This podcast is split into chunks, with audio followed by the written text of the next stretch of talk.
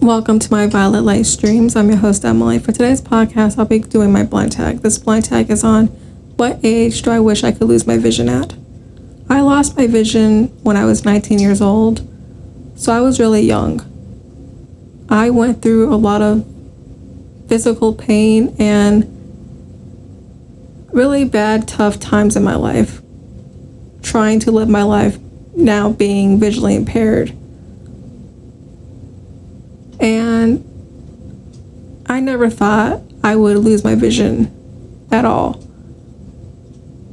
But I did, and I like to think things happen for the right reasons. And I learned to adapt and grasp through those years from 2016 to being 19 years old. But I am glad that I lost it then than losing it older, now being almost 25 years old. Because I think I would not handle it in a much more mature way than I have handled it now.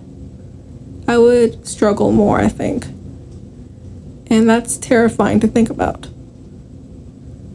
So I'm glad that I lost my vision at 19 years old. Thank you guys for listening to my podcast today. Today's podcast is on my blind tag. What age do I wish I could lose my vision at? If you guys found this podcast, this episode will be educational and helpful to you. Please do share this podcast with your family and friends. Thank you guys for listening to my podcast today. Mic is on. Button.